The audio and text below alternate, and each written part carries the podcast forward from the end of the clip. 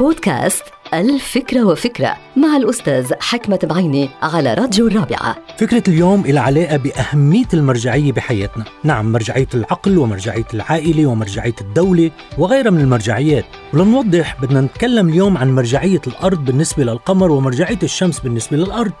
فالاعتقاد أنه القمر يوم من الأيام بده يخرج عن مدار الأرض ليصير حر مستقل. ويرتكز هذا الاعتقاد أصلا على حقيقة علمية بتقول إنه القمر يبتعد عن الأرض 3.8 سنتيمترات كل سنة. وهيدي العلاقة اللي بتربط الأرض بالقمر من جهة والشمس من جهة أخرى تمنع القمر من الخروج عن مداره بسهولة. فكلما ابتعد القمر عن الأرض خفت قوة جاذبيته تجاه الأرض. ومع تراجع هيدي الجاذبية بتضطر الأرض إلى إبطاء دورانها حول الشمس بمقدار 2 ملم في الثانية في القرن الواحد. واو. كل هالشي بيسمح للفريقين بإعادة تصحيح المسافات بينهم من خلال الارتكاز المشترك إلى جاذبية الشمس.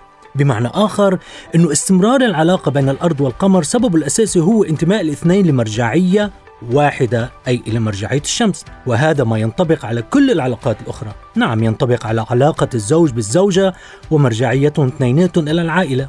وينطبق على مبدأ الموظف والمدير ومرجعيتهم اثنيناتهم للشركة كما ينطبق أيضا على مبدأ المسؤول والحاكم ومرجعيتهم للدولة فكلما ابتعدت العلاقة بين الزوج والزوجة على سبيل المثال تهتز أسس العائلة قليلا ليأتي التصحيح عادة من مرجعية العائلة كمرجعية أكبر شو هالفكرة؟